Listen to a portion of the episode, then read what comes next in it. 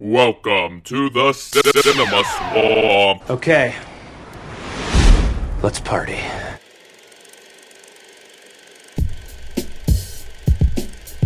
In episode 56, we discuss the 2009 film Zombieland and its sequel, Zombieland Double Tap.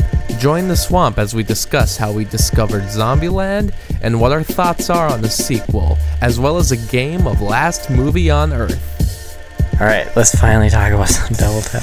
Yeah, we could talk about some Zombieland, zombie movies, different of the zombie genre, horror genre. Here we go.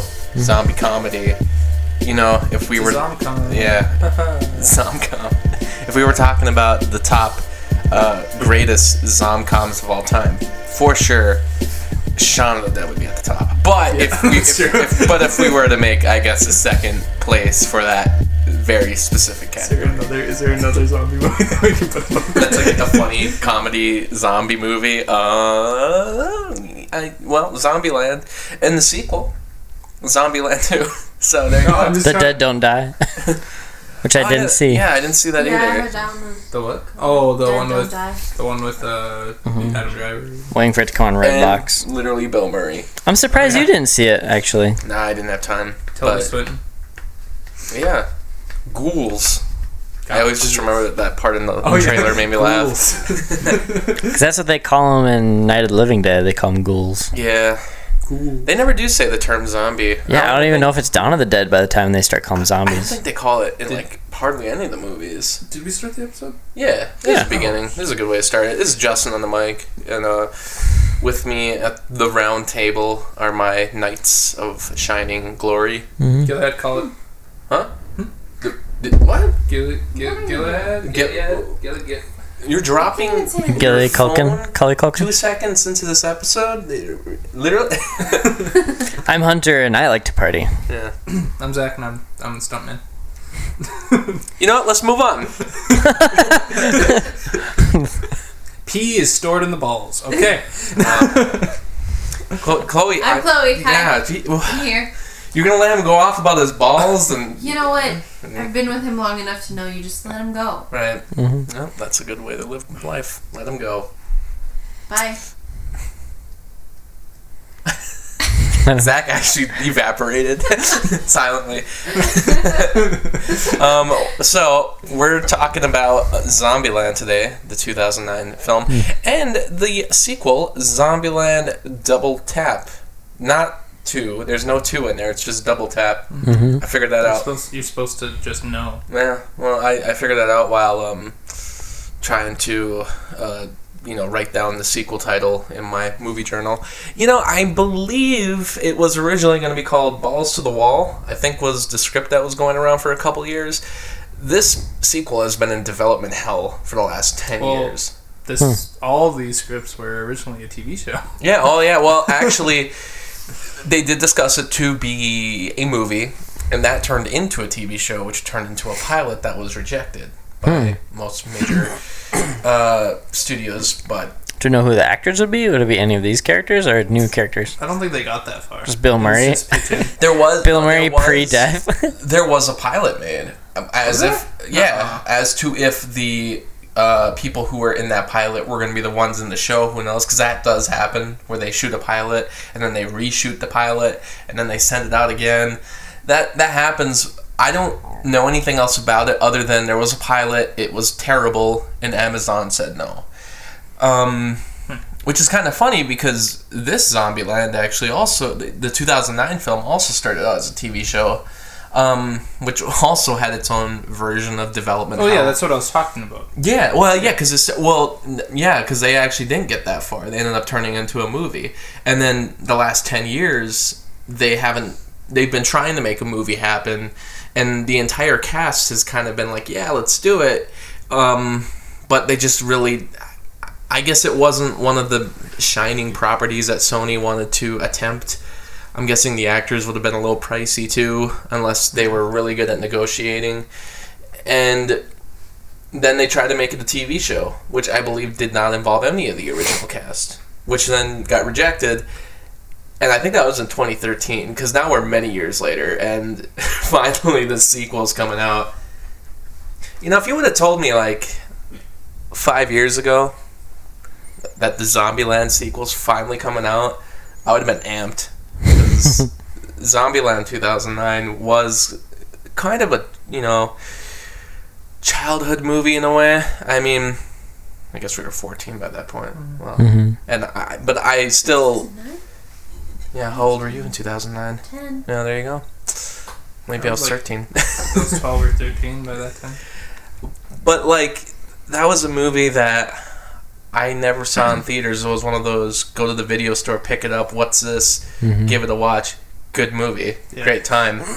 I love that movie so much that the blockbuster copy I have, I took it onto the DVD player and recorded it onto a VHS tape Really? so I could permanently have it. Wow. I still have that VHS tape somewhere, but yeah, that's how much I uh, dug the movie.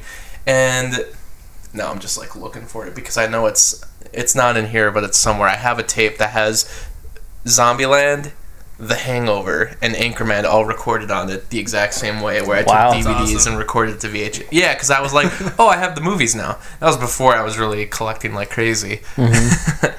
um, That's a fun like trinket to have though. Zombieland on VHS. it's so weird. Sounds so cool. because it's still widescreen, uh, but like letterbox. Um, I even let it record through the credits, so it's just it's just the whole movie. But um, yeah, I let it play because I wanted to make sure. No, I want to watch this movie again. That's how much I love the movie. I was like, I cannot let this movie go. For some reason, I wasn't thinking in my head, why don't you just buy it, you fool? Yeah. Um, but your Zombieland experience, yeah. What did what did y'all think of the first movie? When did you see it? I don't think I saw it in theaters either. I, I think it was one of those rent it and love it things. Um, first time I really started digging Metallica was that beginning intro, which they did again, which I was really excited for. One of the finest movie intros ever. Actually, I, I really dig that intro. Yeah. that gets you really set in the mood for the Mhm. movie. Um, no, was this a good time? I was the right age for that movie. Just it, overall good movie. Right. Chloe. Okay, so for some reason, so at in 2009 when this came out, I already liked scary movies, but I was talking to some stupid kids in school, and they were like, "Oh, this movie's so scary." So like, I was kind of nervous to watch it, so I ended up not even like my mom wouldn't buy it because she's a chicken. Um, she's not listening. so She's a can say literal chicken. literally. Raised by chicken. she doesn't have a attention span per se.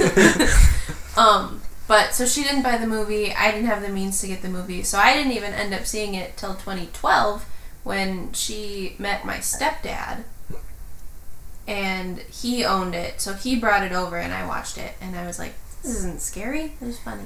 oh, so you really clucked out there. Yeah. You're you're holding on to that one. A little bit for like a couple seconds. Chloe, where did you find where did you find this movie? Oh, come on, walk. That was just, that was just Go lucky now. That is a turkey. it's a turkey. Lays an egg while it's yelling. Like, anyway, uh, Hunter, tell me, uh, where did you find this movie? Um, well, uh, Justin, me and you watched it in the shack. Uh, yes, the Shack. I remember that place. Very Explain well. the shack to the to the listeners. Well, guys, if you see it on the sign on the side of the road says 15 miles to the Love Shack, is that how it goes? I don't know. Love Shack. Uh, the shack was uh, a building that was outdoors. That was kind of like a clubhouse, but a little more structurally sound. It was built a little well. One wall was made entirely of wood scraps I found all over the yard, and then my dad was like, "Why are you building it this way?" So then Yeah. he helped me with the rest of it. But I put this thing together, and uh, then I put a roof on, and then I had some people over. We had uh, chairs inside that were stolen from a truck that was sitting in the woods. Um, had a TV set up on a coffee table. You could only fit about three people in there. But man, it was a good time. we watched a few movies in there. I remember. I rem- or it was like in the fall, like this time of year almost, and I remember watching Zombieland, we tried. Inception, and The Dark Knight in there. we tried to get through. Saving maybe Private Saving Private Ryan. but I remember only got to watching the that one. beginning, uh, and then we were like, "This movie's so long." Yeah. Well, the beginning is the best part of the movie. Um, but yeah, I remember watching Zombieland, and that's so that was right the the the era where I noticed that Justin loved movies, and I started paying attention to them and being like interested in them because like I n- had never heard of anyone talk about movies like that, and I didn't realize like you could be passionate about movies. And so the movies that Justin was passionate about at the time, he was kind of telling me about. And that's so like when I think about the earliest movies that I think about liking and thinking about movies in depth are those movies, which is Inception and Zombieland, They're pretty much the two, and Dark Knight, I guess, are like the 3 Um, so yeah, I guess my experience dates back to then, but then um, I think my senior year, uh, I bought an iPod and I gave it to this kid who like pirated a ton of movies and music, and he like gave me a ton of his stuff, and that was one of the movies he downloaded on there. And so I watched that thing like all the time, and like I'd sit next to people like on the bus, and we'd watch Zombieland in the morning, and like, uh, yeah, love Zombieland. Watched it a lot growing up. And anytime it was on up until recently, I watch it. So I think it's a top quality movie. Right. I think For humor. that whole thing too. Very It's quotable. very quotable. Yeah, during my rewatch, I was surprised, like, because it has been a couple years, but rewatching it, I was like, wow, there's just like, there's, I have seen this movie so many times, but yeah, it, to me, it's still just so enjoyable. It is one of those, like, It's like School of Rock. Right. It's like in that wheelhouse, you know. I enjoy it no matter what. Um, I mean, obviously, I, I wouldn't say top 10, but probably at the time, I'd be like, this is one of the best movies ever made. It, it is really good, though. Um, I'd say it's one of the best comedies. Yeah, I I guess it depends how you mean comedy because I wouldn't say it is one of the funniest movies. Even like watching it again, I was like I do enjoy a lot of the humor in it. And even then I at the time I thought the humor seemed a little outdated, but watching it again, I was like no, that, a lot of the jokes actually still work for me. Even some of the stuff that I was like, oh, this it, it does it didn't feel as outdated as I remembered. Weirdly enough, and also um, I, just a real tight script. The movie runs 88 minutes, Mhm. 82 minutes without credits, and it's just really tightly put together. There's not really anything in there that's not supposed to be in there. Really good uh, characters with really distinct personalities, and what I love about it is it is a smaller movie. It was kind of a surprise success, I guess you would say.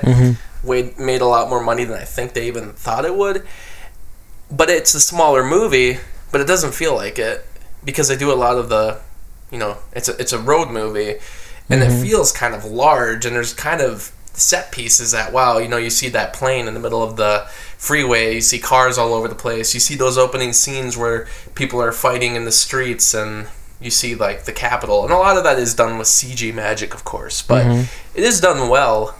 Um, and also, I would say that it just it makes the environment seem larger mm-hmm. for a movie that literally only has four cast members, and Yeah. that's pretty much it. Everyone else is essentially extras. Then you got Bill Murray, mm-hmm. which is probably I want to know how much he was paid. Part of me wonders if he just did it for free. Mm-hmm. I'd believe it. Wasn't there a couple big name actors though in the beginning credits? I thought like Who were getting chased? yeah, wasn't there like Ben Affleck or something? Wait, in the new one? No, no, in the first one. Well, Ben Affleck is not in there. No, I thought there was like like Jonah Hill or someone was like in the, was like one of the like no. Oh, I thought there was like a big name actor that's like very. There it's hard to tell. It's like they're a big name actor, but that they were that that they were like an extra in the. there might be somebody. They but did that in this new one though, right? What snuck people in? Yeah. From what I understood, no. I mean, because from what I heard was the second one was going to have Dan Aykroyd in it, but he was not in it. And then even the director during the interview was like, I don't know where those reports came from. Someone just put that on IMDb and it's just spread from there. He's like, Dan Aykroyd was never in this movie or even talked to. So I don't know. There might be people secretly hidden in there, but nothing that I can notice after watching it many times now. And as for the second one, the only people I know are the you know the new cast members. Um, which this is weird. This is a weird bit of trivia. Um, but the first movie, you got Columbus and Tallahassee. They were originally going to call those two in the first movie. They were going to call them Albuquerque and Flagstaff, but then they changed it to mm-hmm. Tallahassee and Columbus. So the doubles are and then in the new movie, the doubles are literally that. Because I'm like, wow, that makes that even more interesting. Mm-hmm. Because I, I don't know. For the second movie, I thought that was a joke that kind of worked. So I was like, that's interesting. That also, it's like a joke unto itself. Like, not only are they doubles, but they're literally the names of what they were almost going to call the original characters. Flagstaff. I. I can see why they changed it because I'm like, you know, even the new names are like way more. Uh, they they come off the tongue a lot better. Mhm. Can you imagine if Woody Harrelson's name was Albuquerque? I, I don't know. I, I just don't think it works as well. So it's good they changed it. Mhm. um, yeah, but the Bill Murray scene, I would put up there as one of the greatest cameos probably ever.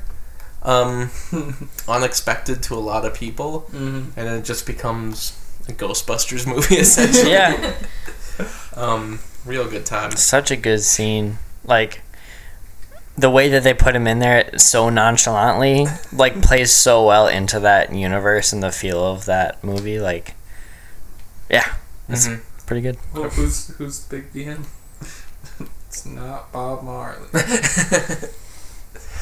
The Castle de Murray. The Casa de Murray. um, You're gonna find out who to call. Yeah.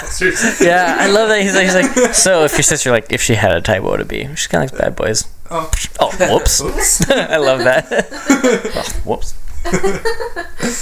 um, yeah, like I really also Bill Murray just seems very much like it seems like he's acting exactly how he'd probably act. It, they don't try to uh, do like you know Michael Cera and This Is the End where he's more of a douchebag cokehead, which I'm like that's not real. Or or some cameos So that good. probably you know play the people up a little more nice than they are. But this movie, it really feels like if you walked into Bill Murray's house during the zombie apocalypse, this would probably how it would go down. Uh, except maybe I don't know. I don't know if he would have Ghostbusters ready to be played on the theater screen. Like I don't know if I believe that. but I mean, it.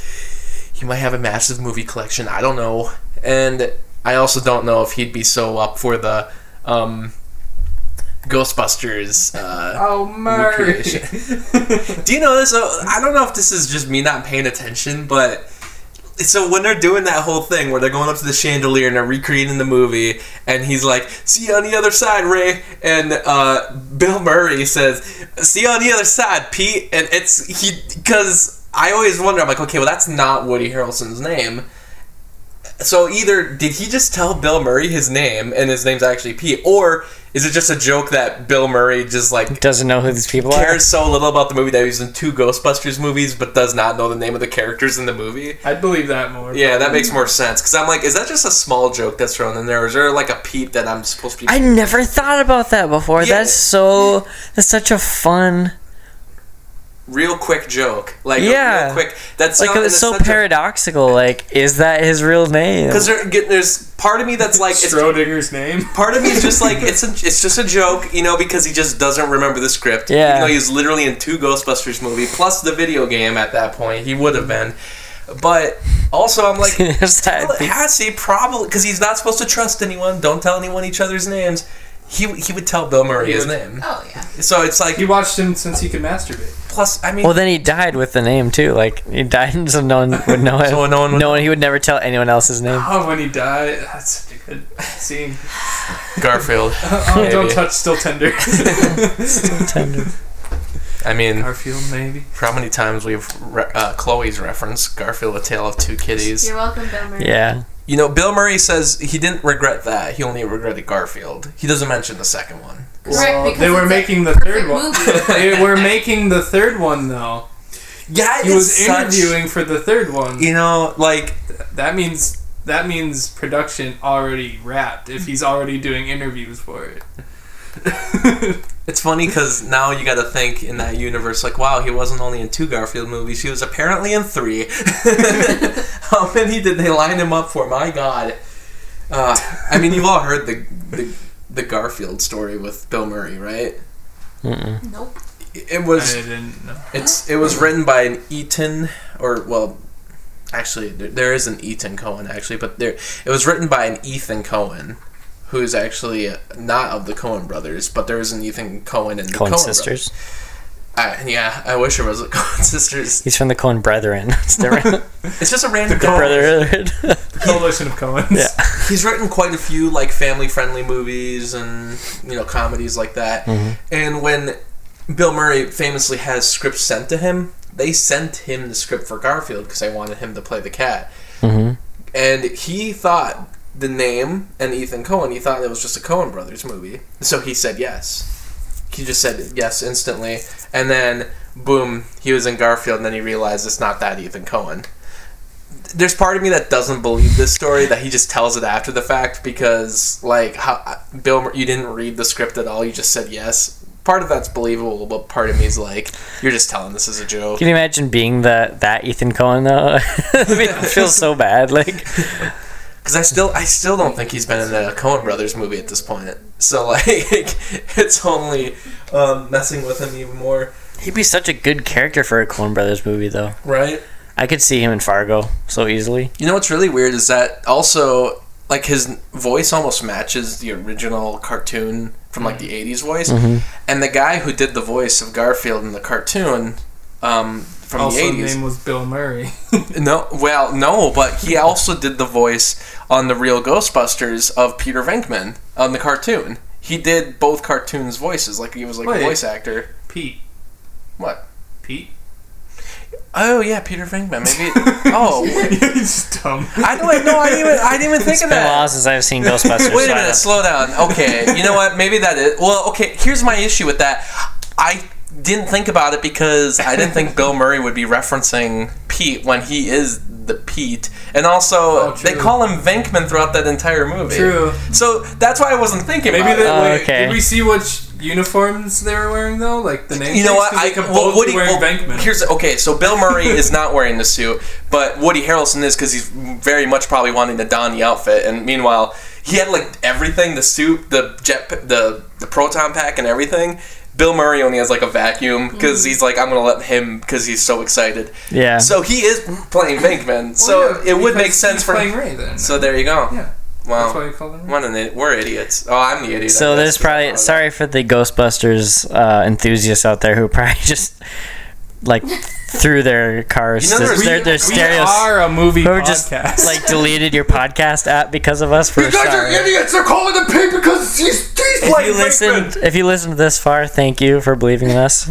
Uh, No, you know, I'll def- We'll no, do you know better. Screw this. That's stupid. We'll You do know what? better. His name was Venkman. They called him Venkman in the movie. No one called him Pete. Yeah, but I had this him whole I had this whole epiphany of like, whoa, what if Woody Harrelson's real name is Pete? Pete. Well, what and if like, it is? You know what? Screw you. yeah, but it's way less Woody cool. Though. Actual name is Pete. Actually, I love the idea of him telling only Bill Murray and that being revealed to the audience that way. so dumb. But you know what? No one called him. And guess what? Some Ghostbusters enthusiast out there is gonna show me a clip where they call him Pete. I don't care. Even if you say that the finale of the movie. His name is Venkman, and Bill Murray plays Venkman. How the hell am I supposed to know? Does- that he's sounds like though. I always the assumed it's been a long time since I've seen Ghostbusters. I thought that was that line was lifted right out of Ghostbusters. Well, the see on the other side, Ray is. See, seeing the other side, Pete. Did he say that? No, no, I, I don't think so. Okay. Because he said, Pete says it. Pete. Now I'm calling him that. Venkman says that to Ray right before they cross the streams, and he's like, "See you on the other side, Ray," because that's like kind of a well-known line from the movie because people will say it all the time as like a reference to, you know, like walking through a doorway, uh, you know, stuff like that. So maybe, maybe, maybe I've never paid attention. Maybe Dan Aykroyd says back, "See you on the other side, Pete." Uh, That's just, that just doesn't sound right to me, though.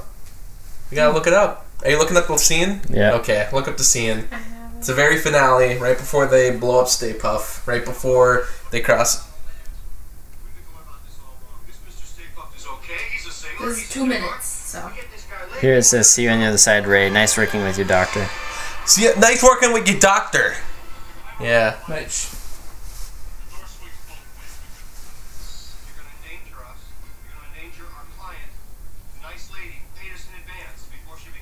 They all say, "See you on the other side, Ray." there you go. There's no see you on the outside, Pete. So there's Right no when they cross the streams, right? yeah. No, way too far. Hold on. Pause. Okay. Yeah. See, nice working with you, Doctor Venkman. So So Bill's still getting the script so wrong. the the jury's still out on it. We'll yeah. say. Screw off, listeners. Um, if, if you're out there debating this, Thanks for listening this far. Zombieland, great movie, great movie, great movie. Mm-hmm. I like the part where they go to, uh, you know, the actual Zombieland portion of it, where it's like an arcade, and he's shooting down.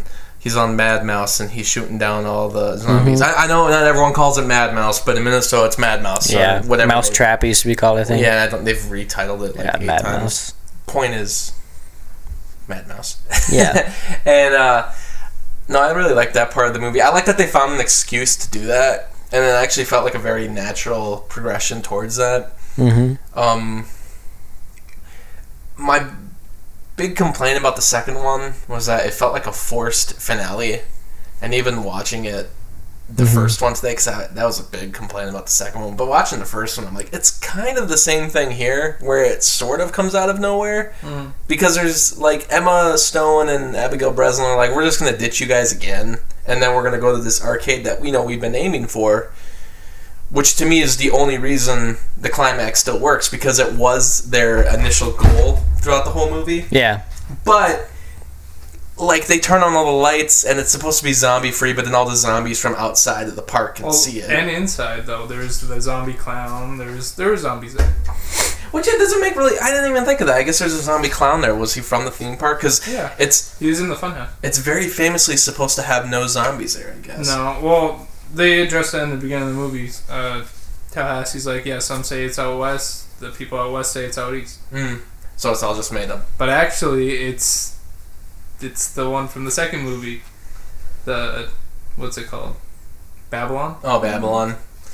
The Babylon. this the mal- Baby Lara. essentially it's just like a I don't know. Is it supposed to be one big millennial joke? Because uh, technically they're all are they supposed to be Gen Zers? What's the cutoff for Gen Zers and millennials? Point is, We're just Gen Z. Actually, Hunter's a millennial. I'm a millennial, guys so are Justin's a millennial. Is that Cut off is ninety six again. Millennials. You're so old. Yeah, I don't know.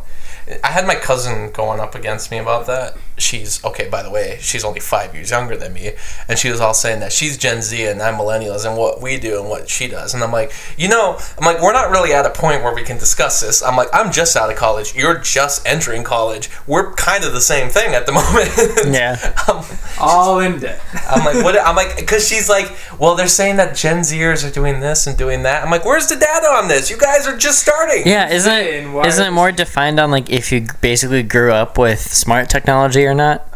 Because we technically didn't. Is that that's why? That's why the cutoff is 96. Is because we just started getting it in like ninth grade. We're from the decade that we started out with VHS, and now we're end we ended on they skipped just through DVD, Blu-ray, and now we're just to digital. Like that, mm. we're part of the big giant just technology bump. We started out with computers that could barely do anything, and it was a big block, and then we got mm. down to oh, your cell phone can do everything now. We don't even need laptops. I'm like, what the hell? We skipped like three steps. Yep, my sister's six years younger than me, and she will never know what dial-up is. Right. And it's not a complaint. It's just like that's crazy That's to not start- know what dial-up 'Cause is because you'll never appreciate how fast 5G is. See, I lump myself with you guys because it doesn't. But, like, like, I've I remember stuff. all this stuff Well, yeah. too. Right. And I'm four, three years after you guys. Well, it's not even mm-hmm. about like remembering. It was about like just that stark contrast. Because I was, we had my uncle there when we were talking about mm-hmm. this, and he was born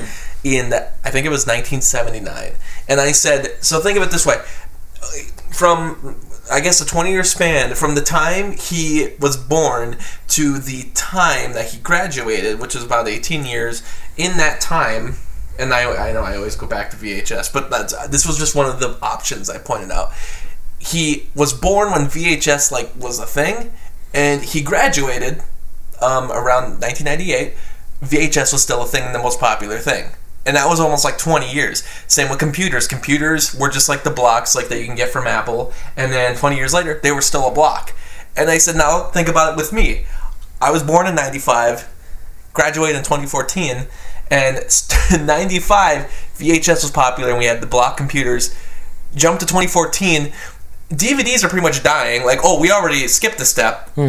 And um, computers, the big blocks, we don't even really have anymore. In fact, we don't really need laptops. Most anymore. people don't have laptops. We yeah. just kind of have iPads and like I, Big screen cool. A lot of people didn't even have laptops anymore, and I said that is a stark contrast. Like that is not like Yeah. a slow progression of technology anymore. We're talking about like I went. We've gone through like three generations worth of techno- technological Mm-hmm. yeah, change. like we've already phased out of like unpopular smart technology like Kindles. Like you don't hear anyone talking about, "Oh, I got a new Kindle." You still have it, but you didn't upgrade to a Kindle like today. you mean, know, you if you did, I mean, you're not saying you'd probably go to an iPad, but like most people, like for schools and stuff, you know. Firmly against Apple. But like like I said with DVDs, that's like the economy choice right now. Like for me, that's like if I, if I like I want to own this movie, but I don't really care about it, I'll get on DVD because it's eight like, bucks. I just know? like having physical media. Mm-hmm. yeah, but it's like I'm, what I'm just saying though is like it's such a quick exactly. change. Like there's never been that fast of a progression in Yeah. our history. There there never has been. I mean, the internet. And you can even say like that we grew up with the internet. I'm like, no, we didn't. Like, Yeah, not we, really. We started out with dial-up. We didn't have internet. We Well, even my house, like, and we had people- we my, like my parents had a computer because they legally had to have one for business, but it was still all telephone and paper books. They just owned a computer for legal purposes, but it did was it could have went on the internet if they had done those stuff, but they did not use it for internet Yeah, at all we- ever. so like we started out with dial-up. We Mm-hmm. went to high speed, and then we suddenly were like, "Oh yeah, you can do wireless now." Actually, we don't even need that. We just can do data. And I'm oh, oh. It, we went through like thirty things, like 30 steps in a matter of seconds. I'm like, wait, hold on. Can we Mm-hmm. Yep. go back here for a second? Like, yeah, we didn't. I I don't like that argument that we Yep. grew up with something. You know, like oh, we're the technology age. I'm like, you know what, I. I didn't even really prevalently have good access to internet until I went to like college my first year, Mm-hmm. and that still was kind of the same boat that like a lot of people 20 years earlier were like. Well, you know what? Hmm. Imagine just being stuck in 2009, like our, like our heroes in. yeah. Let's get back to that because that's a, that's a problem I have with double tap. Okay, Is, okay, well, Should we talk about that? Well, let's just go back. So, 2009 Zombieland. Good transition. Good segue, Zach. good movie, great time, um, great casting. We're still on the first. Talking Yeah, about the just first gonna one. wrap it up real quick. up. I mean, I I'm serious. Like this movie, I give it five out of five stars. Like this is Mm-hmm. still up there as one of my like, not top ten obviously, but like it's up there as one of my like f- favorite movies. Mm-hmm. I, I enjoy the hell out of this movie every time I watch it. It's satisfying, and it's just perfectly paced. Mhm. Yeah, I'm pretty Good sure it's in like my top 20 probably. Oh, this would definitely be. It's my probably top close to that for me. It's high up there. Um, I think I'd give it like four, or four point five stars. nice. It's it, it's just one of those movies that has tons of rewatchability. Even if you just watched it, I could watch it again. Hmm I gave it four and a half. It's lots of fun. nice. I think four. four is what I give it. It's. It should be a bigger deal than it is. I think the press around it like seems like, oh yeah, we're finally getting this movie, and I'm like, how many people actually cared about it? Because I feel like it has a cult following, but generally everyone has really good fond memories of it because like, I feel like people our age, especially. yeah, Okay, Well, you know. let's get into Double Tap because their can't like their ad campaign sucked. well, okay, let's start out with this. So, Zombieland was a big success, um, more successful than Sony thought it was going to be, and then you know everybody was talking about it at the time. I do remember it being quite It was big. big. Mhm. You know, it was the only. It was right at the beginning of all that zombie craze. Walking Dead just started the next year. It right? was coming up. It's and, uh, 2010. Then you know anybody who had missed out on Shaun of the Dead, which What I- year was I- that? This was 2009. I, I When don't was Shaun of the remember- Dead? Shaun of the Dead was 2004. Oh, Yeah. Which I, I, I don't know. I kind of wonder how many people didn't know about it until Zombieland came out, and they're like, "There's actually another zombie comedy." I could even see some people being disappointed in it. I I did see Shaun of the Dead before Zombieland, Hmm. which I was very lucky to have, and uh, that also I I think that movie is better, but you know we're not going into that. But like so Zombieland was like a big success, and then Mm-hmm. I think what happened in my mind is that someone went to the studio and said, "Look, everyone's talking about. it. Can we do Zombieland?" And the studio head was like, "Sure." And then like the next day, nobody was talking about it anymore. Mm. Like we just moved on to the next thing. Um, 2009. What, what else came out that Mm-hmm. year? I don't know. Like Up. I I don't know. People just moved on, and then I think that guy was still in there. Like, hey, we got the script ready, and it was like, oh, dude, like no one cares. It was like a day later, but he's like, no one cares anymore. What are you talking about? Mm-hmm. Because honestly, it feels like nobody's really talked about this movie since then. Mm-hmm. It just kind of went away, and I mean, I enjoy it, and everybody I've ever really talked to who's seen it, like, yeah, good movie. But no one's really talked about it since then. It just kind of went away. And then there was a guy still sitting in the room. And eventually Sony's like, well, I guess a slot opened up. Like, it does feel like this sequel is long overdue. And maybe. Well, definitely.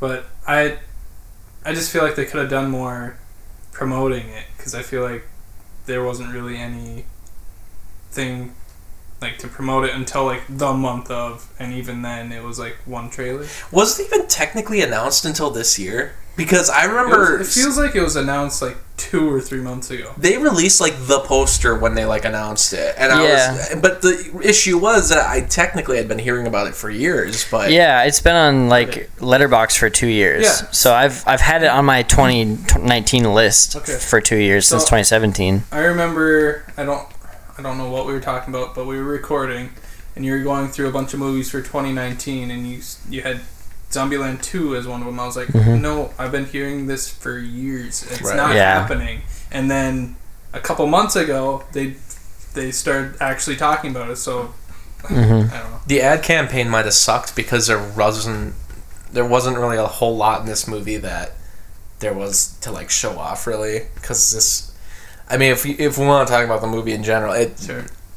um I really got into it at first I loved seeing these characters again Mm. I liked seeing uh, Jesse Eisenberg and Woody Harrelson in general I loved seeing Emma Stone not doing a drama I liked that she was kind of just doing a comedy, and, and her, you know, persona here is a lot different from other movies she's been recently doing. So I like that.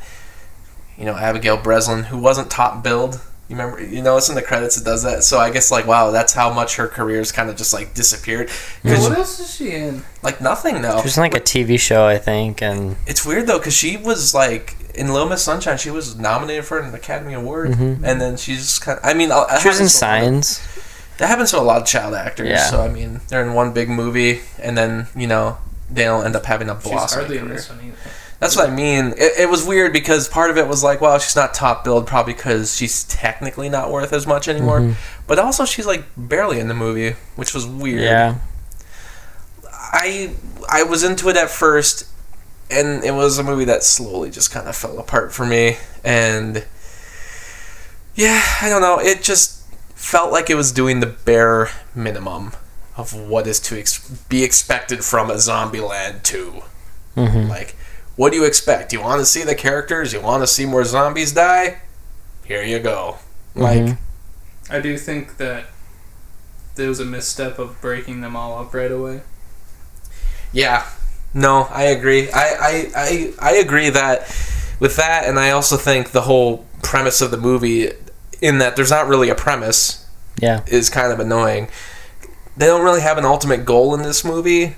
Abigail Breslin goes off on her own, Well- and they kind of just accept it at first. I'd almost argue the opposite because, like, the first one, I think they don't really have a clear goal in.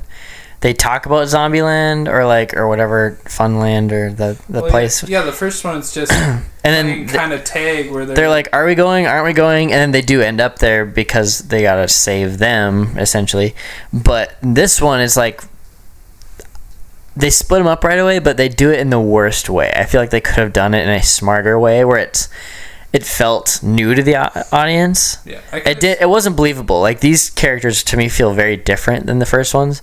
They're kind of like like you expect me to believe that for ten years they've been buddy buddy like family, and then to leave in the drop of a hat. That's like I'm already, I'm taken out of this movie. Like it's it's just not believable. And so you don't know if they're out for the whole movie or whatever, and then as soon as you find out like oh like they're going to like this hippie commune or whatever, mm-hmm. that you know the whole movie is going to be about them trying to get Abigail Breslin back, and I just kind of felt like it was predictable and like mm-hmm. I didn't watch the trailers, but I felt like the characters, the only character that they added in other than like Albuquerque and Flagstaff, I didn't like any. I didn't like. You didn't like Madison? Was she Claire from Daredevil? The, No, the Valley Girl. you're thinking Rosario Dawson, who was at the Oh, Madison is like the Zoey Deutch. Zoey Deutch, yeah. uh, some of her parts I, I- thought was hilarious, and some of her parts I parts loved her. I thought like some of them were Like- really good, and then some of her stuff was like not funny. No, okay, like so every she's like, time she was on the screen, Zach was cracking up. well, she's you're supposed to hate her. I understood that from the beginning. Like once you see her, you know you're gonna hate her because she's gonna be so annoying. Mm-hmm. But like her jokes just landed with me, and it was so good. I don't It know. was I, I loved her.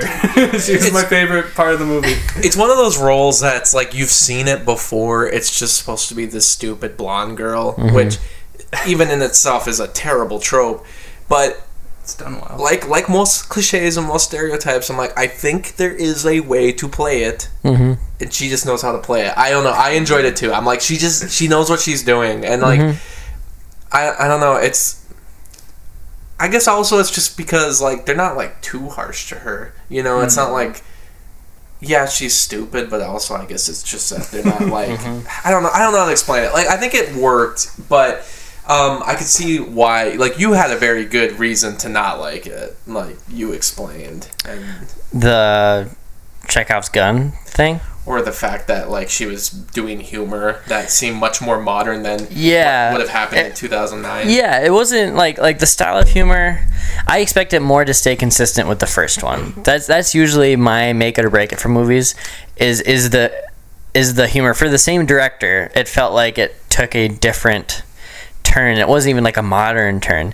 Some of her jokes were hilarious. It felt very Taika Waititi esque. You know, I thought they were like that style of sa- satirical humor. Uber joke. I like The Uber joke, yeah, that was fascinating. I, that. thought that was really good. Um, I, I, but I then didn't, I didn't much like like how she was explaining it, like how it is Uber. I loved the reactions, like how they're like, "No way, that never worked." I, I think it's. I think even her explanation of it is just funny because I guess if I didn't know Uber existed and I was explained to it as like an investor, I would like, be a little confused. Strangers it's still drive other strangers around. But I, I don't know. Like that's the thing though. There's not really a lot of humor like that in the movie. Yeah, it's it's very weirdly placed. The only other like I don't know, the only the only like pretty much the only joke that felt very consistent with the first one is it's very short and that's the only one I laughed my head off at was the when uh, Tallahassee dressed up as Santa and he Oh, was like yeah. a sexy Santa and they're talking about who wants to sit on his lap and then Jesse says can I sit on your lap and he says what you want? yeah, I don't give a fuck what you want. And push on. I thought that was like, I'm like, yes, give me a movie f- f- with this humor because that was like the original, you know. like original. And then everything else kind of felt like there's these really big actors in a movie they don't really care about being in, and that's so Kinda the once they- acting really fell through. Except for Madison, she did awesome. So would know? you would you say once they left the White House that it kind of changed? Yeah, definitely got not bored, but just like okay, now I I guess I don't care anymore. Not like because I didn't want them to leave. It's just the way they left, the the pacing of it, the it just it because of the whole like oh Wichita and Little Rock are leaving. Like it just was just did not. I felt like they tried to play it off the original, mm-hmm. but I'm like that doesn't make sense. I was Yeah, like, After ten years, they would never do that. How you many know? years is it supposed to be anyway? Because they never really It's supposed to be modern. ten years? Is it supposed to be? Yeah. Because I mean, I guess they could have gotten away with it, except that Abigail Breslin has like aged obviously the most because she mm-hmm. was twelve in the first one. But they never, I guess, clearly say what the time is. But I'm like, okay, but she's flirting with the college dude, so mm-hmm. she has to be at least over eighteen, correct?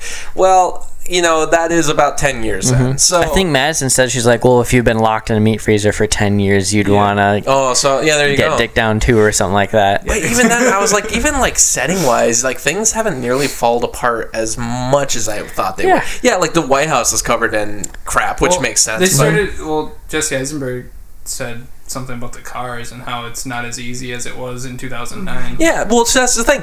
There's a couple cool things like that. Mhm. But, like, it's bare minimum. Like, oh, you know, it's like the writers were in the room and they're like, you know, it's 10 years, so, like, we should throw in jokes or things about how after 10 years certain things wouldn't work anymore, you know? Like, oh, like cars, for instance, probably wouldn't work as well. But they talk about electricity. They're like, oh yes, as, as long as the dam's running, we'll have electricity. I'm like, okay, I guess. I accept it. But Uh, there's yeah. a lot of that because it's like, uh, for one thing, how are you still getting your food? How is there still food after? That's 10 the years? first thing that I thought. I'm like, how are the zombies still alive? Have the zombies not starved to death? There's not that many people around. Yeah, are they getting hungry? Yeah, Well, let's introduce all the different types of zombies. Which They're dead. But I mean, like, what keeps them alive? You know, like They're not alive. They're dead. maybe don't they I don't know. I don't know how zombies don't, are. they kind of Well, here's the thing. Okay, You're right. I was just wondering. I, I wish they would have like explained it maybe because zombies I feel like rules would are different every movie. Yeah, so that would be a really tough t- thing to explain, especially in a sequel, though. Yeah. Because then you're bringing in all these different things, and you risk ruining the canon of the first movie. Mhm. So I'm actually, I kind of appreciate that they didn't try to explain it, because Yeah. that could just mess with the first one more. But true. the thing Well, is, though, they're, what you're saying. they're still not doing anything, though, because you even brought up to me, they're like, okay, they're trying to evolve the zombies. So they bring in Homer zombies, ninja zombies, and you were like, what did they do with the ninja zombies? And So- I was like, wow, you're so right. yeah. So like you guys know Chekhov's gun. Have I explained it before? Mm. It's this. It's If this there's a gun in literary device. Oh, yeah. Yeah, it's I can't remember exactly how that's phrased, but it's if you in, introduce something with the, a certain amount of detail and perspective in the beginning of the story, like a gun on the wall, mm. that gun has to go off essentially eventually. You know, you have to use that. And in the beginning of the movie, they like have this elaborate description similar to like Suicide Squad listing off all these people who will die right away. They they list off three types of zombies. Like the Homer one, they reference two times after that. The The Hawkings they, they do one time at the bus scene. The Ninja, not a single time they reference it. And then it's nothing but T eight hundreds. Like as soon as they introduce it, it's like it just felt so off. And I guess you know? maybe their point was that like the ninja ends up being what the T800 is. But even like during probably the most important scene, which would be t- where they were introducing all those zombies again, Mm-hmm. during the RV scene, the first hunt of the zombies and the first time you see a T800, you think they would have at least incorporated all the zombies. Well, they incorporate the Homer. The Hawking does not show up. Yeah, the, It is. W- Well, okay, maybe it She did. yells At hawking the- and then it hits the ground. Oh, yeah, guess. at the There bus scene, that's it though. But right? what does what? But what do they do that's so smart? It, climbs up, the RV. ladder. Okay, so that wasn't the ninja because I was gonna say that was the ninja. So that wasn't the ninja. That was the Hawking because they could figure out mm-hmm. climbing.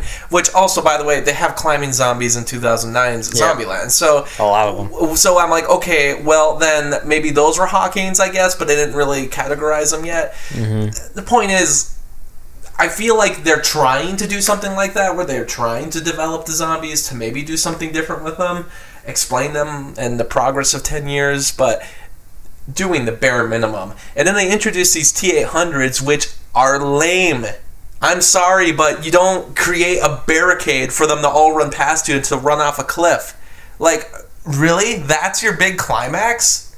Mm-hmm. Yeah. I okay. I I will say I didn't, I liked the White House scenes, and I actually like when they leave, and I actually love the scenes at the Elvis house because it feels like they're trying to do what the Bill Murray scenes did, and I think they're actually doing it well because they are doing different things. I like when Albuquerque and Flagstaff show up. I think that scene's actually funny. when they're comparing rules and uh, commandments. Yeah, and I love it, and I love it. It's all done in one because you know, I mean, they're actors; they have to learn their lines, but they're very. It's one shot, and they're very snappy back and forth, and doing it really well. And I'm like, this is.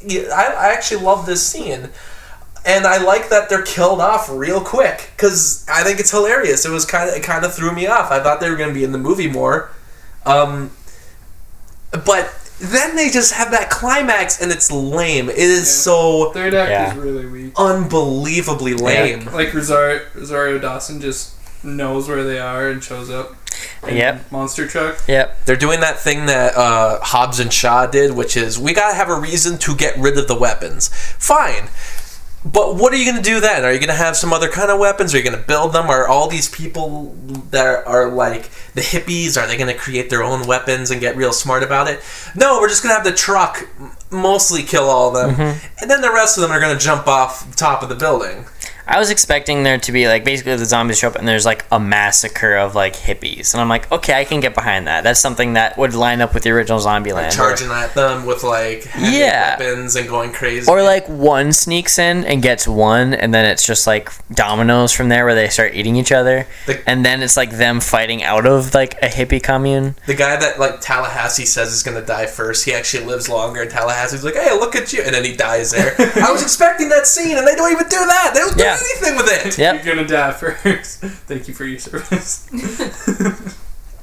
Just lame. When I saw them and they were all upstairs and they were just barricading them, and these T eight hundred, the biggest, baddest zombies The in smart the entire ones. country. Yeah.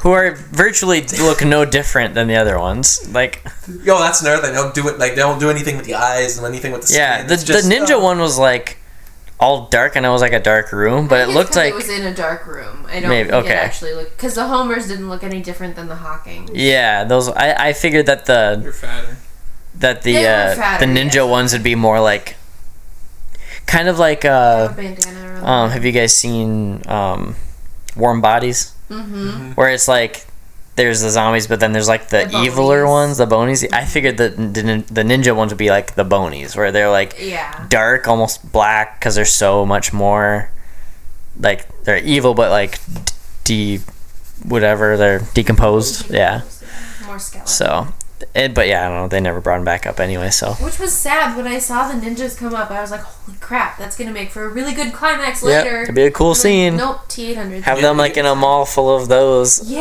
and like or like when they went in the RV, I was like, "One's gonna pop out," Mhm. but no. It's, I thought it was going to get a little smarter than like even than the fighting in the first movie because the first movie it's like he hops into um, like one of those stuffed animal winning prize box things whatever mm-hmm. and locks himself in and shoots them all down. It's a real cool scene. Yep. But I was like, take that. And now do something a little more intense where you're like walking down the hallway and you have to trick out the Hawkings and you have to mm-hmm. escape the ninjas, somehow run from the T 800 at the same time, and then have a Homer show up every once in a while for funny humor. And Yeah. no, they don't do any of that. It's just, it seriously was like the lamest thing ever, and it really felt like a lot of the writing. And it almost felt like they forgot it was a zombie movie, Mhm. and that they forgot that oh, this can't be just a movie about uh, Tallahassee, Tallahassee letting Abigail Breslin go. It needs to also be a f- finale like the first movie where we take down a bunch of zombies.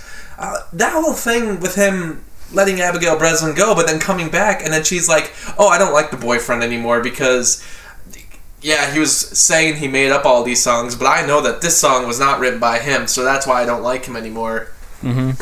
Uh, oh, But why? That was such. That was like I've never seen such a terribly contrived way to, you know, Mm-hmm. change your mind about someone like that. And then she's like, "Okay, I guess we're all gonna chill like a family again." yeah I didn't like that. I was like, I kind of like that they're growing. I like that they're doing their own things. I like that Abigail Breslin's like, I don't, I know I'm doing my own thing now here. Instead, they kind of just butcher all that at the end of the movie, and then they have this climax that I don't want to watch a truck just run over zombies. hmm Like, you could do that for five seconds. Yeah. There's like the one redneck in the audience, like that's like, yeah, this is why I came, you know? Like, why do we? Why? That's not what we've come to see. Like, if we wanted to just watch zombies get run over all day, I mean, that's not exciting, and it makes the zombies seem like not a threat. Mm-hmm. Yeah. Does anybody at Babylon even die? No. Does anybody I think die? I don't think anybody dies. Well, in that barricade, like some people had the barricade down by like their chest. Yeah, but they just push the zombie, and the zombie's like, "All right, I'll go after Woody Harrelson instead." I'm like, Yeah. "Excuse me, like, if, if this is how easy it is to defeat the zombies, then why is half the nation destroyed?" Like, Right. It just kind of took me out of the entire movie because it made me start to question the realities of the situation. And, like, you're not supposed to be doing that when you're watching a movie. You're supposed to, you know, be taken in, especially in a, like a movie like this with a climax like this. The climax really kind of just ruined the movie for me because, like, the like I said, I I like I like the Elvis stuff. I like Mhm. the fake Graceland. um, I like the end credit scene with Bill Murray. Okay, so uh, I was expecting the end credit scene to sh- have the other two doppelgangers of like Emma Stone and Abigail Breslin. Yeah, I thought they would show up eventually. Because didn't they like mention something like where where's my doppelganger then? hmm And I figured like they'd show up at the end credits. That's a good point. That's a weird thing with just. I was, I was also slightly expecting Obama to show up in the White House. There was a picture. Zombie Obama. May- Maybe not. That'd be so. there's, like, what if it was like stuff. actually Obama instead of Bill Murray? Like where he's like playing that would something. been a great And then- cameo. And then if in the White House? if he kills Obama, he shoots Obama. that would have been right after the election too, So- where he was like is- still considered so- the good president. So this is how they could do it. They're, they're living in the White House, right? And there's like, there's got to be secret bunkers under there. Of course. Where they like have all the elite, and like Obama's like coming up So- to like so, get like- something. Like it's like food. the it's like the center of like the logo or whatever, just like Yeah. opening up like. Shh. It's like, well, Michelle. well, Looks or like if they been ten years. Everything's probably good. if they show it like the Bill Murray scene where you see two feet like go out of bed onto the floor and like they go into slippers. exactly the same. and it's like it's Obama, and then if he killed him, that'd be so good. Well, I gotta say, that bullet kind of hurt. Yeah, Gotta say, dying doesn't. It's not. It's not the best. I uh, think I'm gonna die. Yeah, they should have had Obama. that's in still tender. So still tender. Any regrets? Uh, Uh, Obamacare. Obama. what a good. Why did we not write this movie? Why did we not write this movie? Ah, ripping off the first movie, but it's funnier than. it is so much funnier than what we got, man. See, we should have had Obama. Obamacare. You know what? I Obamacare. farted. I laughed so hard I farted. I didn't like it. I'll be quite honest. It'd be great, you know, this would be a great political joke, but if he was just in the movie and he was like, actually, I'm a bit financially conservative. A lot of people didn't know that about me. Obamacare was actually all Joe Biden's idea. Everyone says I'm a socialist. Not true. Listen here. yeah, I, yeah, that was a mess up. I'm actually not married to Michelle. No, I'm not. What if it was just? If, if that would have, I mean, because he can't- can't be doing anything right He's, now. he's, he's like, yeah, I really like practical jokes. You got anyone like a joke? And then like, like no, no, no, you don't want to do that with this kid. Like he accidentally killed Bill Murray. He's like, oh, okay, well I won't do that. and then like at that moment, I don't know, somehow Abigail Breslin, 'cause- would be so, oh, man well, um, missed opportunity. You know, the, the I, very least, Joe Biden. I don't know. I have to say the the the weirder because you were talking about things introduced that don't really pay off. The whole oh, the legend of Bill Murray being killed. yeah, they- Mm-hmm. no one ever found out. They kind of mention at the very end where he's like, "Oh, you know, I killed the most popular icon of all time, but here's what he was doing before the zombie apocalypse." And they have that end credit scene, which is great. And once again, very Bill Murray to me. Yeah. Um, the way he's like killing people so nonchalantly, and you know, it just kind of like to Caddyshack.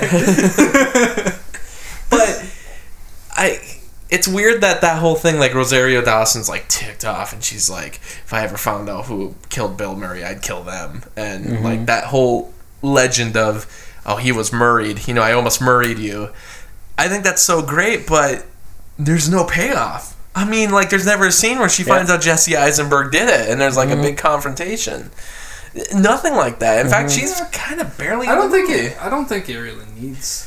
Yeah, but then why? But like, why introduce it? Why even add that Just awkward that tension? joke. But the, it's a one. But it's not. It's a one joke thing that Mm-hmm. you laugh at for a second, and then. But they kind of build it up like it's gonna be more. It, it's Well, then not. like they choose to do stuff like, like with Tallahassee jumping off and leading all the zombies off the edge of the building. Like it's a it's a callback to like him talking about his his, his native ancestry and talking about the the chief who led the buffalo off the cliff. You know, and like I didn't seem like a total throwaway story. And then the way they brought it back, I'm like, oh wait, really? This is the payoff? Like and that was the most it, and it felt like this is only emotional like before like as he's running past this like slow motion he's looking everyone in the face i'm like okay if they have the balls to kill tallahassee like he jumps to his death like that is the only payoff. Because i don't want him to die. That's the only way i'll be emotionally invested in this slow motion moment which i'm already pissed at the movie at this point. But i'm like that's the only thing like midway through. He's running and he trips and like doesn't make it to the edge of the building and just gets uh, mauled. That'd be so horrible. See, they they could have done they could have done something different there, and I I forgot about the whole native ancestry part of the movie. Anyway, it brings 'cause up again one more time. I think. he brought it up a couple times, and Yeah. every time it's not funny because it's like. Not to mention, like, okay, and the whole native ants is jokes Exactly. like that funny. Like, okay, no, it's not even that. It's the fact that I've seen this in so many movies about people saying they have native blood and they get all spiritual for a second, and it's not funny. It's just not a funny joke because Yep. it's been done, and I- can't think of a time I've ever laughed. If there's a movie that's funny and it does it, tell me, please. Mm-hmm. but it's never been funny to me. It's just kind of dumb. It's like, it's like if I stand there and I'm like, oh, I have finished blood, and, and that's it. That's the joke. Like that's not a joke. You did nothing. Mm-hmm. Well, I thought the joke was The like joke was that Jesse Eisenberg lit left. left. You know, and that could have been funny. It wasn't as funny as I thought I it thought was going to be, but I don't know. I the only the only thing that I thought was like a great use of like Chekhov's gun is the literal gun that he gave her. Like I thought that was going to be done with the movie because she didn't care about it. You know. Mhm. And I thought, like, okay, like in my mind, I unconsciously thought, I'll ne- I won't see that again Right. because it wasn't that important. And then, then she pulled it out to use it, I'm like, oh, that's cute. They used Chekhov's gun well here because you didn't anticipate it, and that callback. That's like how it's supposed to be done, And I was happy they didn't uh, destroy Elvis's gun. I like that they Mhm. actually appreciate stuff still Yeah. in that world. like there are some kind of artifacts to that world. yeah, I also wish that uh, Jesse Eisenberg kept Elvis's shoes the whole time. That see that was like there's like little moments like that that I think are funny. Mm-hmm. Like where it's a perfect fit for him and How's it's just it? How's it make you feel that me and Elvis share the same exact shoe size? and there you know because like zombie kills even then they don't really do much. Like they Mhm. show the zombie kill of the week Of the year. uh, of the year because they changed it. And they have him running him over with like a making a bale of hay, and it's like okay, Well, it's they got interesting. the Tower of The Pisa. Yeah. tower Oh, of what, what the heck? I forgot about that. Was much better even. But like, as far as like actually uh, taking the zombies on one on one, like you said, we he tried to recreate the original movie's intro, which just Mhm. isn't effective here because it's just showing them killing zombies, and it's like what made that interesting in the first movie is that we're seeing you know such hyped up Metallica music like that over you know traditional scenes you'll see in like rom-coms for instance being turned Mhm. into like zombie fests um, or Well- like Scarface but like, I feel like the first Zombieland they they used uh, "For Whom the Bell Tolls," which is like it's not really a hype up song. It's a kind of a slower, not slow, but hmm I know what you mean. intense. It's not a fast driving; it's actually a slower driving. Whereas But it's heavy Master metal. Puppets It is, is. is fast. I'm saying where but it do you action. it's a headbanger do you bang your head to that shit that's what I'm talking about. Like you get Mhm. real rocked into that. I'm saying that the scenes that they have matched to the music in this movie don't work as well because you're not seeing anything interesting done. You just see them in a field killing zombies Well, and throwing them around. Yeah. Also, in the first one, like all every one of those like credits, or even like where it's focusing in on like zombies attacking people, like and going over the rules, like wear your seatbelt, cardio, and stuff.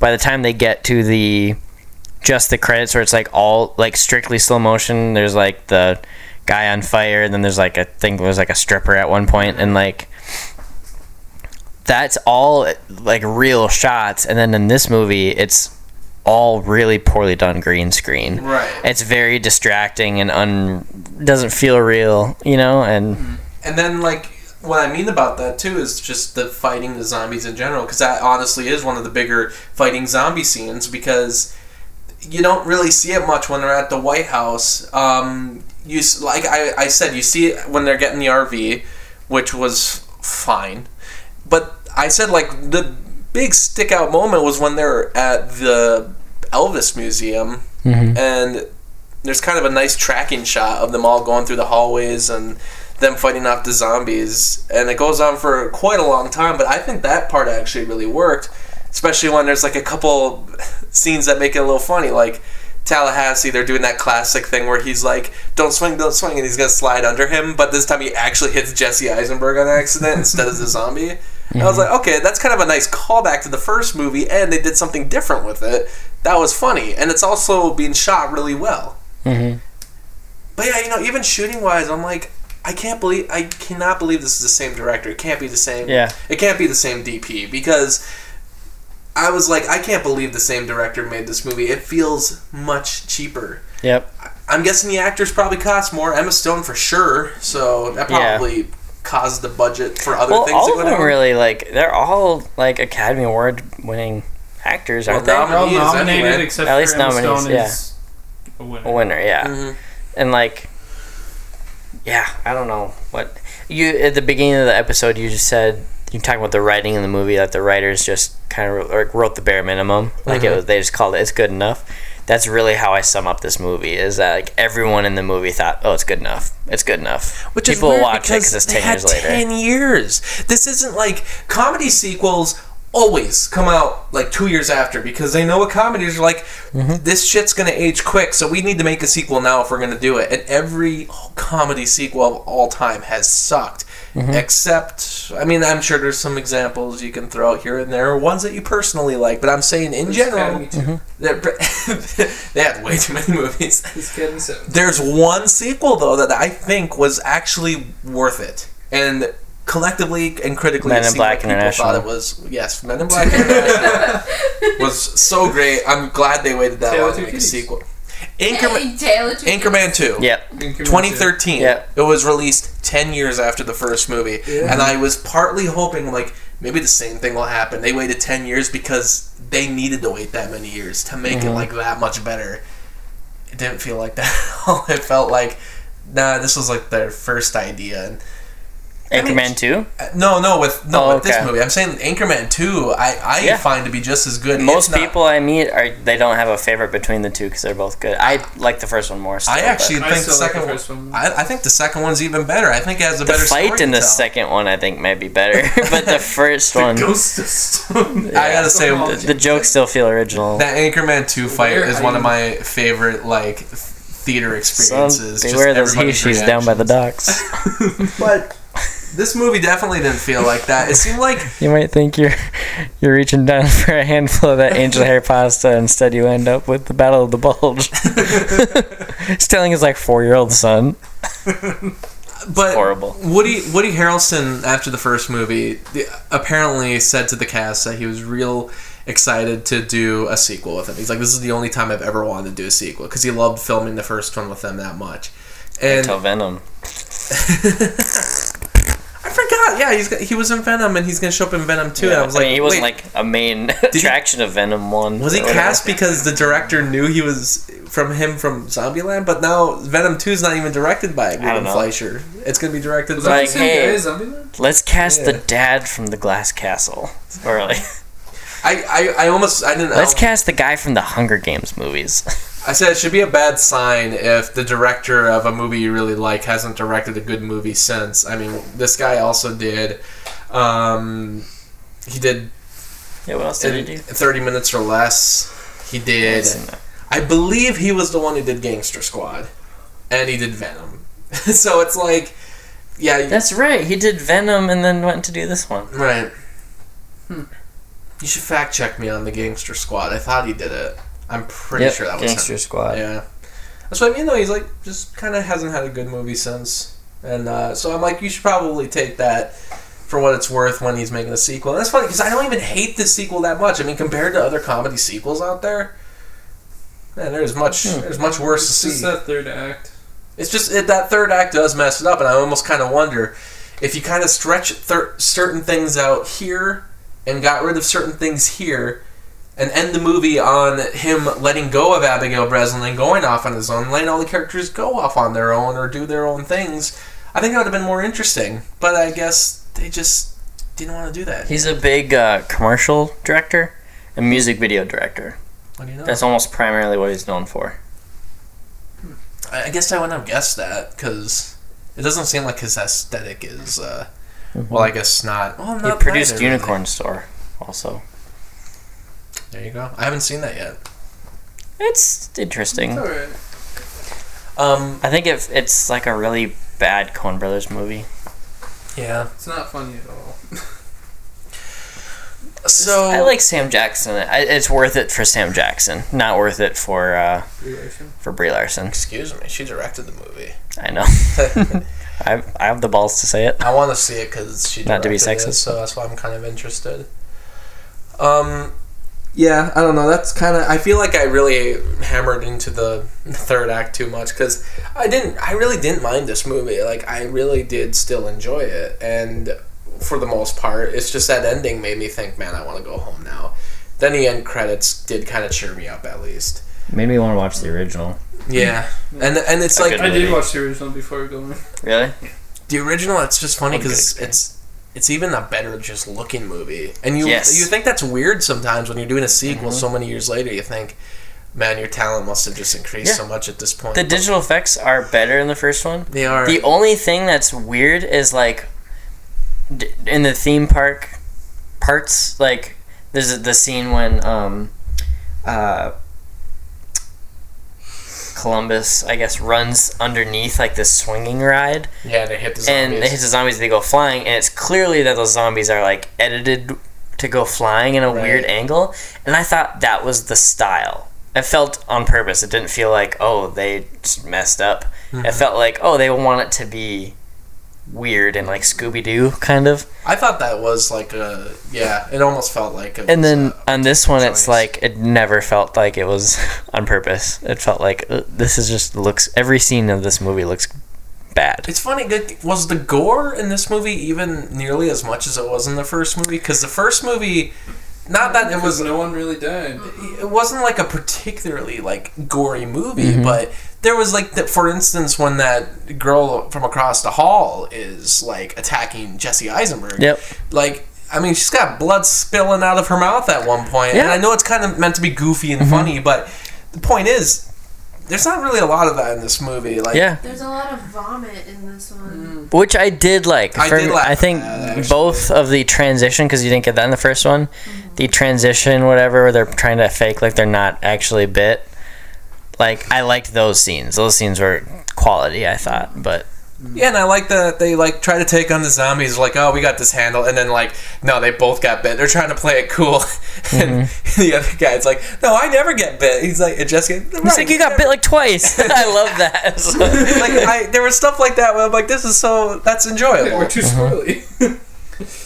And I mean, side note, I also liked that Ro- Rosario Dawson and um, Tallahassee had a very chill relationship. You know, mm-hmm. I like that they didn't have to have a fight or like a battle between him and Luke Wilson. No, it was just chill. And I'm like, that's very Tallahassee. I'm glad they didn't do anything weird there. Yeah. You know, just kept it cool, even though she's barely in the movie. Um, yeah, I don't know. It's just. It, but it was I guess I would call it a disappointment. Even though in the end I'd, I'd still be like three out of five because I I will give this another watch. Um, um, I might fast forward through the end but like I, I would give this another watch paired with the first movie because I do enjoy these characters enough and I think they at least are the characters. But man it's like I there's just I feel like there was way more you could do with the subject of 10 years into a zombie apocalypse I mean, I was even thinking of ideas when we were when I was watching the first movie because I was like, "Hey, he mentions that the whole point is Columbus is trying to get to Columbus, Ohio." Mm-hmm. Emma Stone kind of crushes his dreams by saying that Columbus is completely destroyed, so his parents are probably dead. Well, we don't know if they're actually dead, and it's like, hey, you know, you could have had them shown up, and they could have been played by some kind of funny cameos or something, or you could have done something like that, or have them, hey, be the leaders of some kind of squad, because he said that they were just like him. You know, they had a bunch of phobias and they were just shut-ins. Maybe they ch- turned around just like him, or maybe they're like part of some really emo group that just all shut-ins, but they all like join together and be shut-ins and and don't really know how to fight zombies at all, but they've just survived this long. I mean, not that that's like an idea you have to do, but what I'm saying is Well, then what will they have for part three, Justin? they're not going to have a part three. I can promise Give you it that. another 10 years. This movie was number three at the box office. It will not have a number. Th- there will not be a third movie. Unless they do like a Zombieland International that takes place in England with different characters Yeah. entirely. Which even that, I feel like that'd be a more interesting idea. I was gonna say that actually sounds super interesting. Hell, I thought you know during the movie I was like, it'd be great if right now they had a joke where they just like cut to England and England's fine because all we know it only ever affected America and maybe they contained it to America only and England's just fine and they're What like, if it was they're like screw America? Zombieland 28 years later, and it's like basically all just riffs off of like the 28 Days Later franchise because that's in London. That's mm-hmm. all zombies and stuff. They're more less zombies. They're more like rage people, but But they're meant to be. zombie It's a esque. zombie movie. Yeah, I'd put it in the zombie. Yeah. It's Category. one of the most iconic zombie movies. Yeah, they're just not like They're not the typical. decomposing, like living dead. They're just like infected with rage or whatever. But you could do something like that, you know, if it was London esque. Should we rate it? Two and a half stars. Three out of five. Three and a half.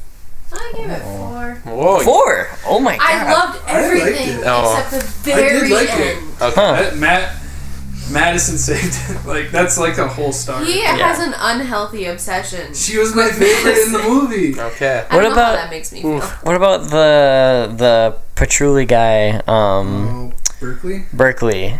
Oh, we didn't talk. I talk. didn't care about him. I hated him. he was the worst. Not because his character was supposed to be hated, but just like, Back from Victoria. yeah, I just wasn't into his character It's at like, all. wow, I haven't seen this a million times we're- before. yeah, like there's no way he would be alive still. You know, Yeah. Well, Well, I'm I mean, okay with the Madison was fiction, but like, Uh, she stayed alive because she was in the I don't, I don't know why the clichédness of Madison lots of makes me too. laugh, but the, the clichédness of the Berkeley character It doesn't work. didn't work for me at all. It's, his that kind of a person was not popular in 2009. That's why when I was talking about the age of humor, you know, Mm-hmm. like her the way she was dressing in like an all Like pink and juicy. stuff. I think that was still That was- a thing in 2009. But him and all those other hipsters definitely was not popular. Like it's obviously playing to modern audiences, but if they're really trying to be like these people have been around since 2009, those people would all be roughly the age of of Abigail Breslin in the first one, which was like 13 maybe. So like they grew. how would 13 year olds grow up to be non-violent hipsters?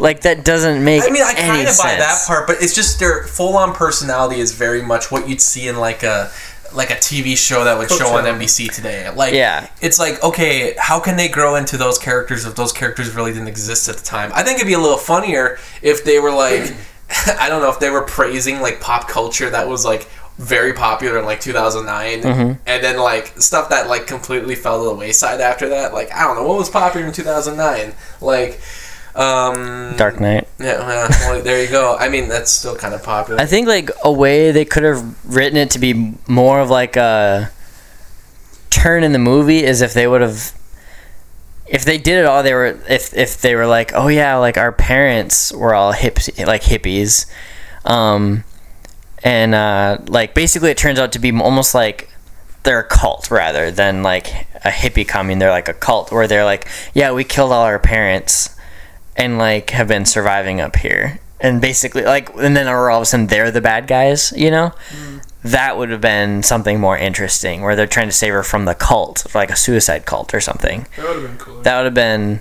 i think a lot more interesting because then it's like brings into that walking dead thing where it's like mm-hmm. they're not fighting the zombies anymore now they're fighting other people. Yeah.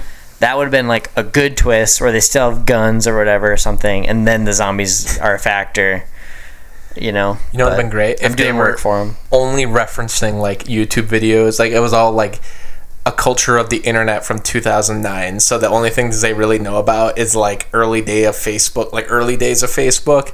And uh, Mm-hmm. like YouTube videos from them, like Chocolate Rain and like Charlie bit my finger, but nothing ever grew Yeah. past that. Like, yeah but I mean, like that's what I mean. We're now we're those just progressive commercials No. f-r-e-e that spells free we're just like coming up with things now that we like wish we were in it. I, I just as is. I'm like I think they had their jokes, they had their moments, but it very much was like this is the bare minimum. Like this is very much a mm-hmm.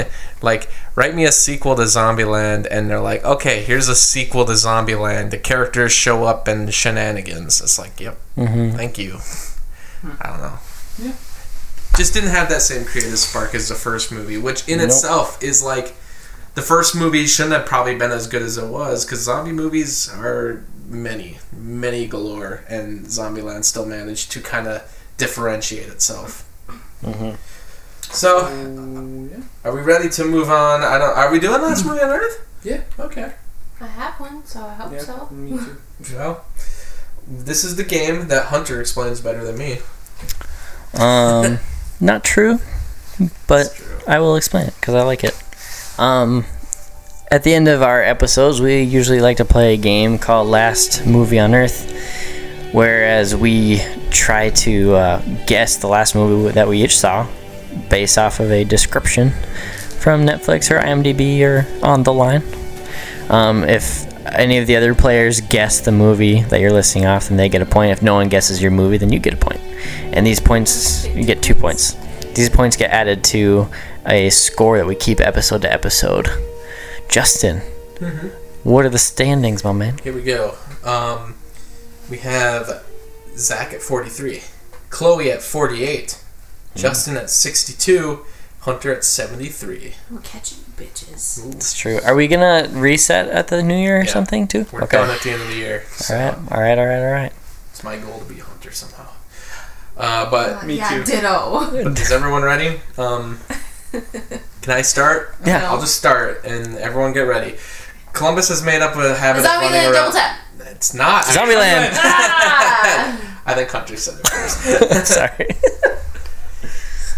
I just watched it today. I hate you. I wasn't gonna watch it for the episode. You shouldn't but- have. Well, I had a lot more to talk about with it then. You know, I brought up different things like, like the actually I didn't bring up too many details. Well, I did about like the actual like little like the Pete thing that we went out and about. Mm-hmm. yeah, we And- talked a lot about that in Ghostbusters. And- we talked a lot about millennials. God. Yeah, no, I it I, was. think I still have to go to bed. Yeah.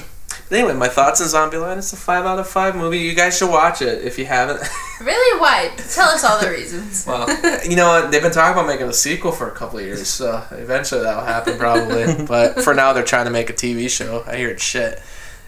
anyway, uh, Zachary, are you ready? Sure. In 1981, an, an enthusiastic young adventurer follows his dream into the Amazon jungle with two friends and a guide with. Sorry, it's really long. With a mysterious past, their journey quickly turns into a terrifying ordeal as the darkness, the darkest elements of human nature and the deadliest threats of the wilderness lead to an all-out fight for survival. Cannibal Holocaust? There's no way he watched Cannibal Holocaust. Okay. You don't know me? Um, I don't know when I that. Know I think that was in the 70s. Director.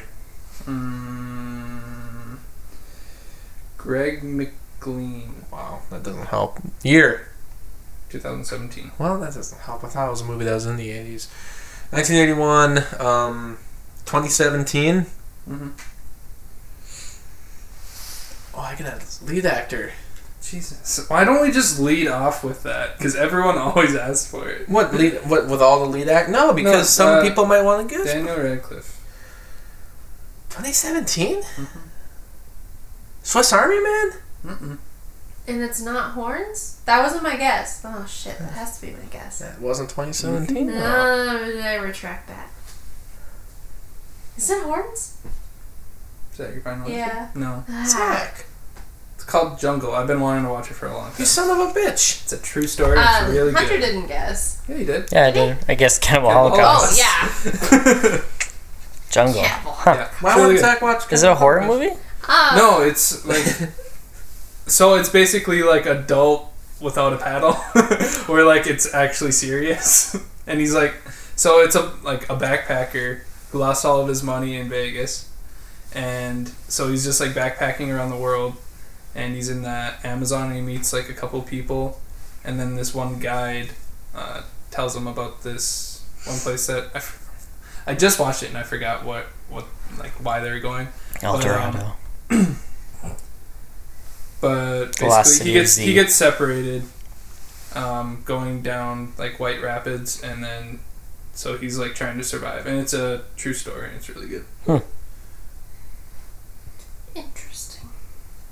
Okay, don't peek at like Deliverance. four and a half stars. Deliverance remake. Mm-hmm. My turn. I got two. points. Good work, dude. Okay. Martin was a normal teenage boy before the country collapsed in an empty pit of economic and political disaster.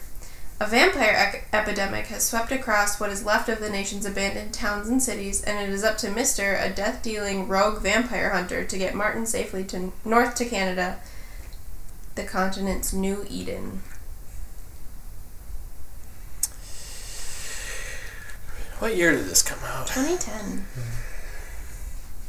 Canada? Canada. Hmm.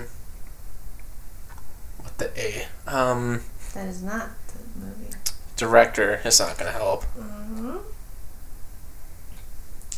Jim Mickle. Well, Jim. Lead actor. Danielle Harris. Vampire Academy. No. I tried. I'm sure It's, it's, not, the Ethan little Hawke. vampire. I'm sure it's not Ethan Hawke. That's what the little vampires. I think his name is Martin, so that's why I'm like, The kid from Can't be. Jerry Maguire. it can't be. Yeah. Oh, I think I always say the kid from Stuart Little. It's funny though. Like I just want to picture that kid in a, a world of economic and political crisis. the little vampire. Can you read the description again? yeah. Wrong turn 30.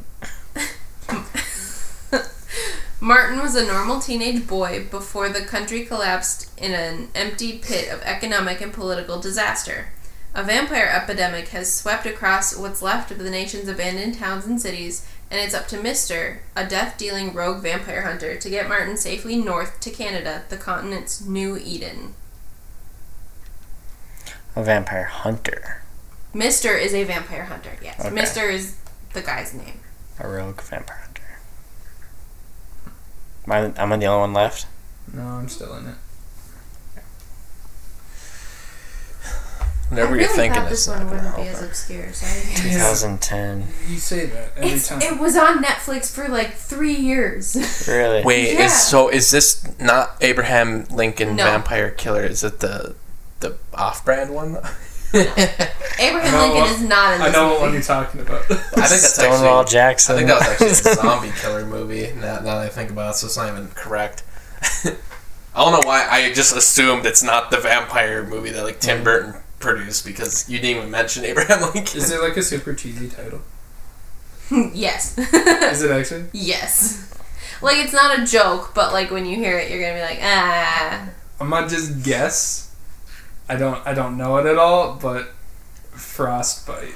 Oh no. okay. Close. kind of. Same cheese factor, Let me see. but it's not like. It doesn't have to do with Canada, really. Yeah, Nice. it's got the cheese in there. Cheese bite. uh, I think it probably has bite in. Mm. No? Don't give him that. I feel bad. I really didn't mean to pick such. That's, I. that's the game. No, I it's the game. I, I always pick. But I game is can't keep the most- doing that. I 'cause I genuinely guys are gonna start- I am Legend two. That's that's my genuine guess. No. Is there a second one? nope. No. It's called Stake Land. Cool. Uh, Like Like Zombieland, but it's a steak Yeah. land. like the like the cows you eat. Yeah. Yeah. No, that, that's steak land. Like yeah. Steak land. I'm going hunting. Star rating Uh, for Chloe's I gave horror it- hour. I think I gave it a three and a half. It's actually really Chloe's enjoyable. creepy corner. Chloe's creepy corner. Um, for you connoisseurs of horror movies out there, this is a pretty good one. I thought it was. If you think it's terrible, I'm sorry, and I didn't tell you to watch it. Smooth jazz. Is ready. B. An unfaithful wife encounters the zombie of her dead lover while the demonic Cenobites are pursuing him after he escaped their sadomasochistic underworld. What? Wait, say it again. Say it again. Wait a minute. Wait a minute. Say Just say it very slower. clear. Clear. An unfaithful wife encounters the zombie of her dead lover while the demonic Cenobites are pursuing him. Hellraiser. Oh. What? Yeah. There you go. It's not fair. I've never seen. You it. finished the movie. Yeah, I did. It's not made in 2011. Is there any German in that movie? Okay, because I remember I saw a Hellraiser shirt at Hot Topic. In And the front, like, it was like it said like welcome to hell or something in German and it was a Hellraiser shirt. I don't know. I believe it. It was super weird. I would guess maybe there's. I know that the the pinhead guy Mm-hmm. has been used for a lot of different metal band stuff. Mm. I'm guessing there's some metal band out there that's used him as like a logo. Probably a German metal band. That's why it seems hot topicy. Yeah. Vegas, and there So. was a wax sculpture of him there. That is very creepy. I gave the movie a three star rating, um, just because it seemed very original. The pacing of it was very interesting. It could be. It was so like. I see this guy, the Pinhead or whatever, because he's not Hellraiser. It's just Pinhead, whatever.